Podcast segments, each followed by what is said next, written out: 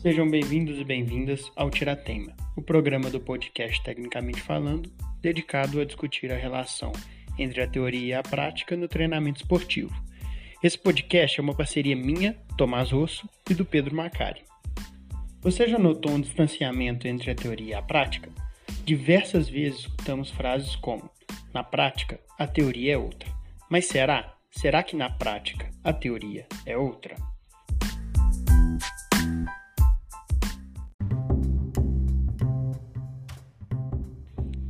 O planejamento a longo prazo de um processo de ensino, aprendizagem e treinamento no basquetebol contempla vários fatores. Muitos desses nós já discutimos aqui no Tira Tema e no Tecnicamente Falando. A categoria parece ser um bom e importante ponto de partida para definirmos conteúdos e métodos a serem aplicados no dia a dia. Mas quais desses conteúdos devem ser trabalhados no basquetebol? Quais são as indicações da literatura e as dificuldades de aplicação na prática? Essas são algumas das perguntas que fizemos aos nossos convidados Yuri e Matheus. Se você curtir o programa, não se esquece de compartilhar nas suas redes sociais. E bora lá!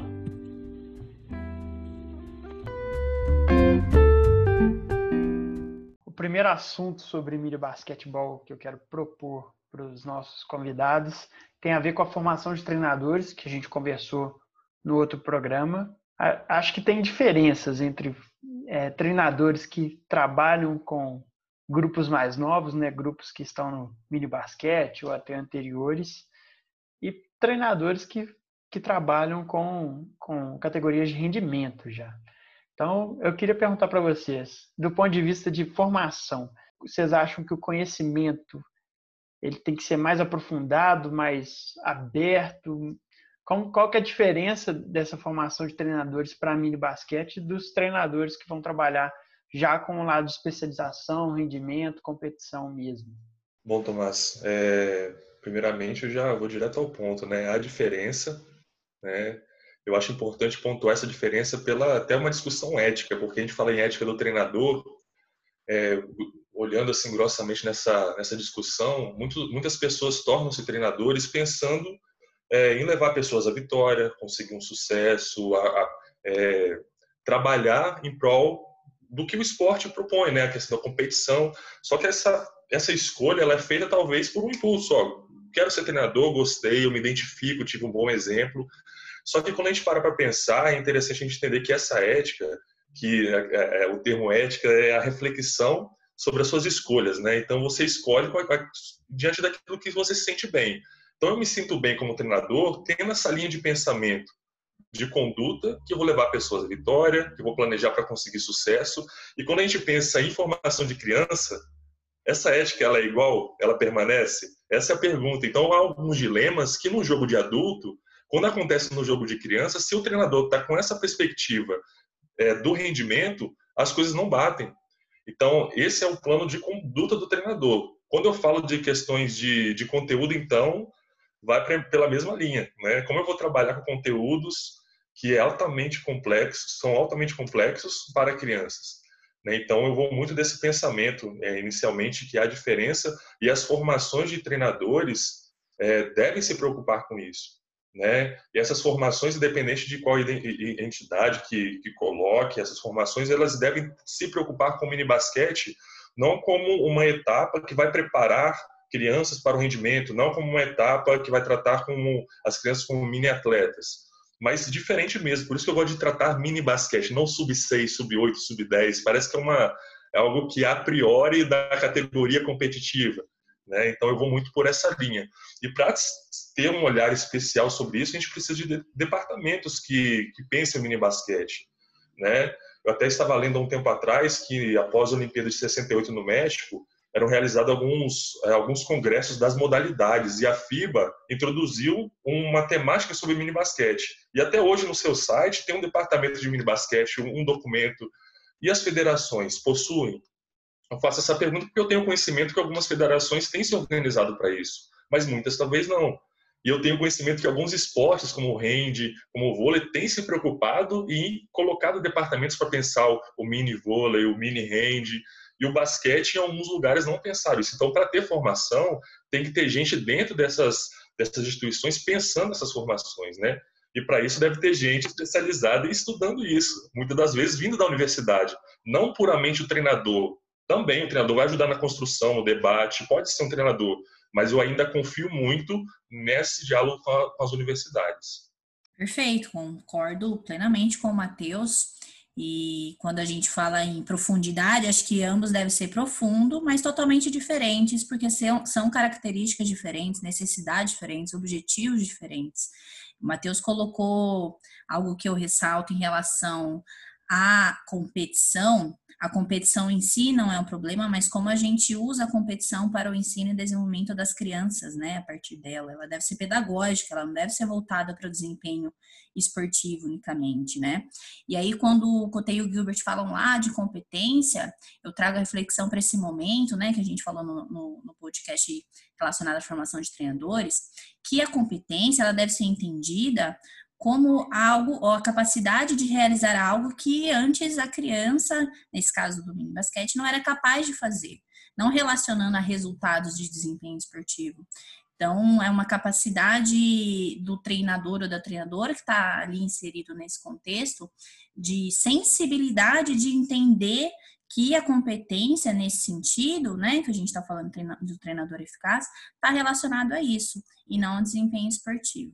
Matheus falou sobre ter pessoas pensando especificamente sobre o mini basquete, eu concordo plenamente. Então, para cada categoria, para cada contexto, para cada é, âmbito do, do esporte, eu acho que tem especificidades diferentes e por, por isso os conteúdos também devem ser diferentes. Perfeito, pessoal. Eu, eu concordo plenamente com os dois.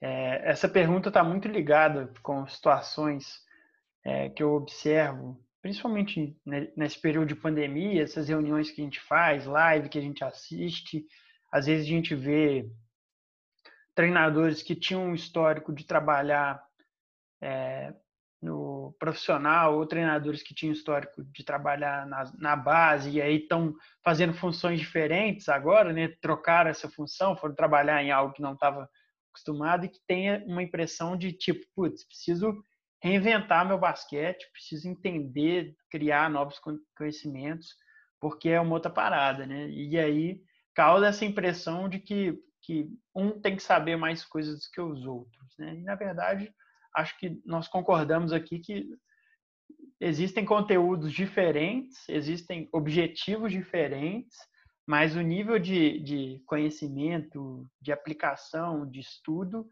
tem que ser semelhante, né? O cara tem, o treinador tem que estar buscando realmente um desenvolvimento pessoal é, como, como profissional para poder oferecer melhores condições para os próprios atletas, né?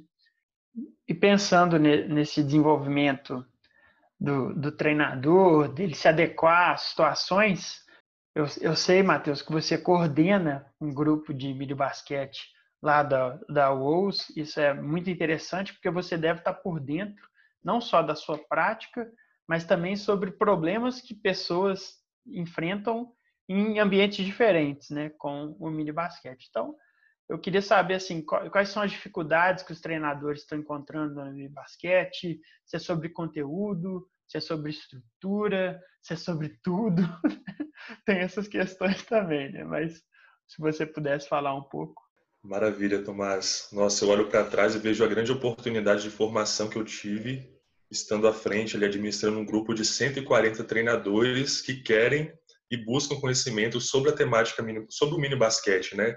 Então, ao administrar isso, a primeira coisa que vem é a diversidade é, de conhecimentos, a diversidade de teorias e formas de olhar o mini basquete. Então, para muitos, o mini basquete era apenas aquela fase, até, vamos colocar em idades, até os oito anos, nove.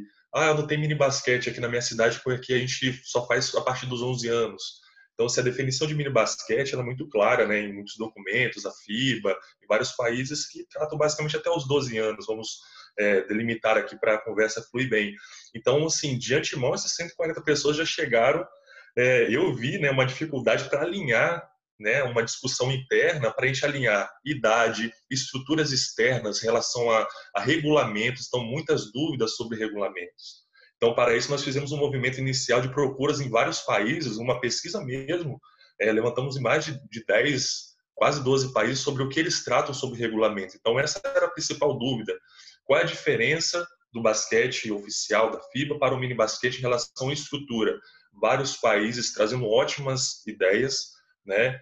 É, que dá mais fluidez ao jogo, mais posse de bola para os atletas, para as crianças e tudo trazendo essa linha de pensamento que é o mini basquete, né? Que é a questão da, da, do favorecimento ao jogo, se aproximar da lógica do jogo e voltando à sua pergunta, Tomás, eu vi, eu vou falar uma palavra aqui que é o hibridismo.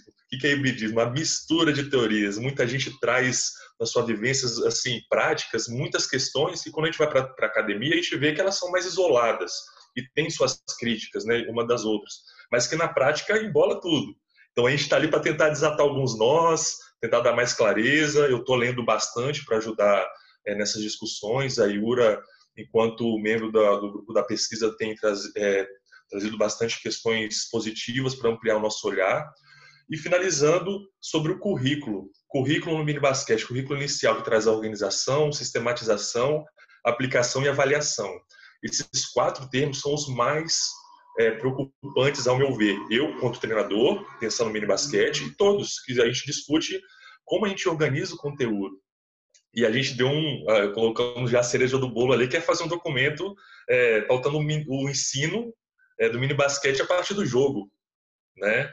Então, a gente parte dessa tendência aí do, do modelo do jogo para a gente já cortar metade das, das intenções de querer iniciar a partir daquela técnica descontextualizada.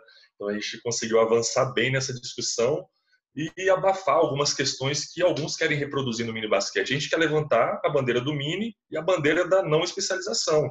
Então, para isso, a gente tem que pensar nessa lógica, né? A partir do jogo, a partir de algo contextualizado. Então, a, a maior é, a maior angústia de todas é essa questão do currículo. O que ensinar, qual é a etapa, a idade, o que, eu vou fazer, a questão técnica, essa é a. Maior discussão. Bom, problemas que são comuns, algumas coisas diferentes, né? visões de basquete diferentes, realidades diferentes, mas a gente começa a ver problemas comuns, né? Essa questão da organização, do treinamento a longo prazo, né? como organizar conteúdo, como avaliar se, eles, se os atletas estão aprendendo, avaliar o meu próprio processo. Né? São certamente questões estruturais dentro do, dentro do treinamento e que os treinadores precisam refletir e construir e estabelecer muito bem para que eles tenham o controle do que eles estão fazendo. Né? Acho que é um processo interessantíssimo que você comentou, viu, Matheus? É, e aí, Ura, eu queria que você comentasse um pouco sobre as pesquisas como tem sido no Miri Basquete. Você contou que tem orientado já alguns TCCs com relação ao mini basquete. O que, que vocês têm explorado, tentado entender e que pode ser valioso para quem está escutando? Dentro da pedagogia do esporte, que é a área que eu tenho me dedicado no LEP, que é comentando rapidamente ao Laboratório de Estudos em Pedagogia do Esporte da Unicamp, é, a gente tem desenvolvido estudos realmente relativos a esses quatro processos que o Matheus comentou. Mas em relação ao minibasquete, inclusive já fiz uma busca de trabalhos científicos no Brasil, ainda é bastante escasso, é, escassa a literatura acerca desses quatro processos, e a maioria dos estudos que a gente tem são, foram desenvolvidos pelo próprio SECA, o pessoal que tem, que tem estudado aí do, dentro do SECA, no LEP também, a Larissa tem produzido bastante coisa em relação ao basquete, mas de fato o mini basquete ainda uh, não tem muita literatura. E aí eu tenho, tenho priorizado não só por conta da pesquisa, por estar no LEP, mas por ser uma treinadora que também é, trabalha com o Mini, a desenvolver alguns estudos relativos, primeiramente, aí à organização e sistematização do ensino no Mini Basquete. Esse ano a gente tem, eu, eu estou com dois estagiários que fazem parte aí também do do LEP, estão desenvolvendo pesquisa de iniciação científica e a gente tem estudado um pouco essa relação de estabelecer conteúdos. Mas acho que vale comentar, Tomás, que dentro dessa perspectiva de organização, todo o processo organizacional do treinamento, existem diferentes linhas que vão, que são refletidas de acordo com algumas crenças dos próprios treinadores. Dentro do LEP a gente gosta de ter, a gente gosta de, de acreditar esse processo todo pautado numa teoria que a gente chama de sistema complexa, ou seja, entendendo que o processo de aprendizagem não é linear. Então é muito difícil a gente estabelecer conteúdos que sejam rígidos e lineares ao longo de todo o processo, mas sim pensando em alguns conteúdos que sejam organizados, pensados nesse processo que pode ser não linear, né? Ou seja, dentro do, de uma mesma categoria, considerar as individualidades, em algum momento, alguns alunos vão estar dentro de uma etapa, outros vão estar dentro de outra etapa, enfim. Então, as novas tendências em pedagogia do esporte já vão apontar dentro desse processo de organização, que seja importante considerar esse processo de aprendizagem como não linear e complexo. E aí o processo de sistematização, o Matheus já comentou, né, tem sido valorizado muito o ensino por meio do jogo, ou seja, utilizar-se da pedagogia do jogo para ensinar o esporte, sempre pensando na diversificação de estímulos, e, e assim o processo de avaliação também que dê conta de avaliar esse processo que não seja linear, ou seja, o processo sendo avaliado por uma perspectiva somativa talvez não faça tanto sentido. Tentar observar ao final de um processo quais são os resultados de aprendizagem. Então, dentro dessa perspectiva sistêmica que eu comentei que a gente gosta dentro do LEP, uma avaliação mais formativa, com, tentando entender todo o processo, faz mais sentido. Então, é isso que dentro da pedagogia do esporte, os estudos vão apontar dentro do mini basquete. A literatura ainda é um pouco mais enxuta, mas dentro da pedagogia do esporte como um todo, é, são essas as tendências que têm sido indicadas. Yura tocou num ponto fundamental aqui e eu queria convidar todos os ouvintes a escutarem os, os, o primeiro programa do Tiratema, em que a gente conversou sobre métodos e modelos de ensino. É, acredito que tem uma relação forte entre essa visão mais sistêmica do processo de, de ensino, de treinamento, é, ensino, aprendizagem e treinamento com os modelos de ensino, né, os modelos pedagógicos. É, eu acompanho bastante é, esses processos e aí eu queria fazer uma provocação semelhante à que eu fiz para o Juan e para o Santelmo naquele primeiro programa, que é o seguinte: é, a gente começa a estudar essas, esses modelos de ensino, vocês falaram da compreensão do jogo, existem vários modelos de ensino que tratam do, da da compreensão da lógica do jogo, né? Mas eles são modelos é, universais. O que eu quero dizer é o seguinte: eles não são específicos do basquete. E o basquete tem algumas peculiaridades, como qualquer outra modalidade. Eu queria é, perguntar para vocês o seguinte: vocês acham que falta o desenvolvimento de algum modelo específico para basquete? Ou se os modelos pedagógicos gerais são suficientes para que o treinador se baseie e que transporte é, esse modelo para sua especificidade, no caso do basquetebol. Tomás, eu gosto de pensar nos modelos como norteadores do processo e não como definidores, né? Já que a gente falou que o processo de ensino, aprendizagem, treinamento é complexo e não linear. Então, acho que os modelos, eles estão ali realmente para nos dar diretrizes. Quando a gente fala de iniciação esportiva, Diversos estudos já têm apontado a importância da diversificação de estímulos. Portanto, eu acho que não há necessidade de um modelo específico do ensino do basquete de forma, de forma mais geral. Agora, quando a gente vai passando para as etapas de especialização, de formação dentro do basquete, diversos modelos que vão trazer o jogo como perspectiva de ensino também vão trazer norteadores para que os treinadores sejam capazes de, dentro do seu contexto específico, com os seus praticantes com características específicas, também desenvolverem e aplicarem o método da forma que for mais adequada à sua atuação. Portanto, eu acho que os métodos estão aí de fato para serem norteadores e não tem essa necessidade de especificidade tão grande quando a gente entende o processo como complexo e não linear. Bom, Tomás, em relação a esses modelos mais gerais, né, que compreendem o ensino dos esportes, aqui a gente falando do, é, dos esportes coletivos, né, eles auxiliam muito né, a nossa prática, sobretudo na iniciação. Eu falo iniciação porque eu também concordo com ela quando vai avançando para os estágios de especialização, de rendimento, vem surgindo algumas peculiaridades, especificidades do próprio esporte. Então, eu, na prática, eu vejo muito aquele livro, Pedagogia do Esporte, até chegar no Pedagogia do Basquete. Opa, por que mudou? Pedagogia do Esporte para Pedagogia do Basquete? Tem alguma coisa aí. Então, acho que quanto mais interrogação vai surgindo, mais sedento a gente fica de ter esse livro mais pautado por questões específicas, sobretudo nas formativas finais ali, né? É, perto do alto rendimento. Mas, assim, esses modelos, de, de qualquer forma, eles serão balizadores. Como o Iura falou, eles não vão engessar. Mas que esse modelo, pensando no basquete específico, que ele seja e tenha um diálogo com um modelo maior.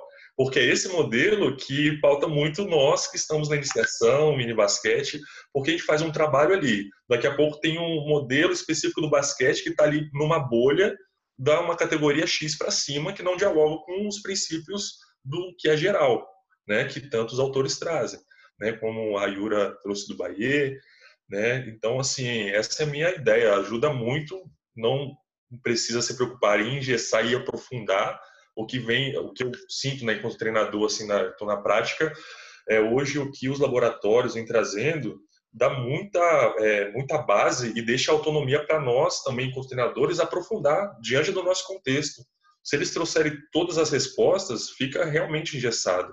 A gente não consegue, a gente se sente impotente. Poxa, minha prática demanda outra coisa aqui, né? O que é importante, Tomás, diante de toda essa discussão sobre modelos, métodos de ensino, é que toda, toda vez que surge essa discussão, a gente pensa na nossa prática, né? Então, se a gente está falando de novas tendências, é quase certo que quando a gente compara essas novas tendências com as nossas atitudes que hoje já é antiga, que amanhã vai surgir uma nova perspectiva, a gente deve refletir e realmente se sentir incomodado, dormir falando, cara, eu estou fazendo errado isso. Isso não é ruim, é bom, porque você sai do lugar, se mexe, né? Então, assim, eu queria só apontar isso, porque isso acontece comigo e tem acontecido em falando em tempo, da minha formação de 2011 a 2015, era totalmente descontextualizada, sem crítica nenhuma, reproduzindo, tendo resultados positivos, mas com custo e uma oportunidade de custo alto para isso. Né? Depois eu percebi que tem como chegar no mesmo caminho de aprendizado é, por trajetórias diferentes ali, de, de características de treino, né? Então, a partir do meu mestrado, ali continuando e tendo contato com os grupos de pesquisa e, e diante desses dilemas, eu pude me encontrar nessa situação. E eu lembro muito bem de uma fala do professor Alcides, que ele fala assim: não mude, não tente se converter da noite para o dia. Então, se eu me percebi como treinador tecnicista tradicional, eu já percebo que eu, eu preciso mudar, não, não vai ser da noite para o dia. E essa é uma, uma sugestão, né, para quem está ouvindo, porque comigo está sendo interessante. Eu não quero mudar meu treino de uma hora e meia, duas horas, da noite para o dia e achar que o que eu estava fazendo era errado. Mas eu vou olhar para o meu treino e ver o que eu posso refletir e mudar ali. Então, se eu estou pautando na perspectiva do jogo, eu não consigo dar um treino de uma hora e meia na perspectiva do jogo, mas eu consigo dar meia hora hoje, sabe, fundamentado. Fundamentado não quer dizer assim, é, sem saber o porquê, copiando, abrindo um estojo e tirando um joguinho que eu acho legal é tendo consciência. Hoje eu consigo meia hora, eu, Matheus.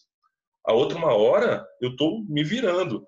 Talvez mês que vem, voltando pandemia, eu consigo fazer uma hora consciente, pautada nessa perspectiva que eu estou defendendo, que eu acho interessante, porque ela está fundamentada. Então era mais uma sugestão mesmo que a, a, essa mudança ela deve ser consciente e lenta, para que no final ela seja consistente e efetiva a longo prazo. Senão é vida curta. Eu achei muito legal essa ideia, esse discurso todo, e não conseguir mudar na prática ou mudar durante um mês ou dois.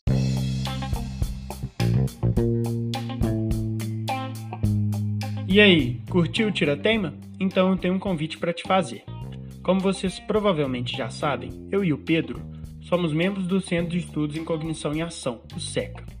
Ele é um laboratório da UFMG destinado a desenvolver e avaliar processos de ensino, aprendizagem e treinamento e estudar a influência dos processos cognitivos, ações e comportamentos no desempenho dos jogadores, entre outras linhas de pesquisa. Abrimos recentemente as inscrições para o curso intitulado O Ensino Treinamento da Tomada de Decisão no Basquetebol. Esse curso acontecerá nos dias 9, 10, 11 e 12 de outubro no formato online e você pode encontrar mais informações no Instagram do SECA, o arroba SECAUFMG. Não se esqueça de compartilhar o podcast agora aí no seu Instagram e marcar o arroba Tecnicamente Falando. Não se esqueça também de nos seguir aqui no Spotify e no Instagram para não perder nenhuma novidade. E até a próxima, pessoal!